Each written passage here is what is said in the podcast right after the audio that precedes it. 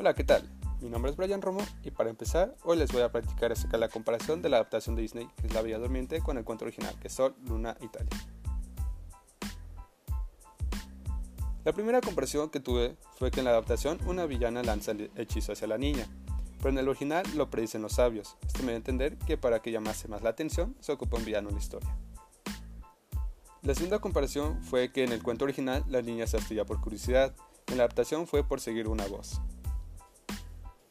La tercera comparación fue que cuando ya estaba en el sueño profundo en el cuento original, dejan a la mujer sola y en la adaptación la deja cuidar por tres hadas.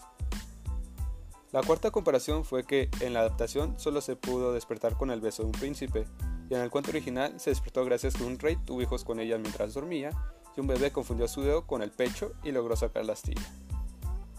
Otra comparación es que en el cuento original la reina planea matar a los hijos del rey para dárselos de comer, y en la adaptación no sucede nada de esto, ya que es para niños.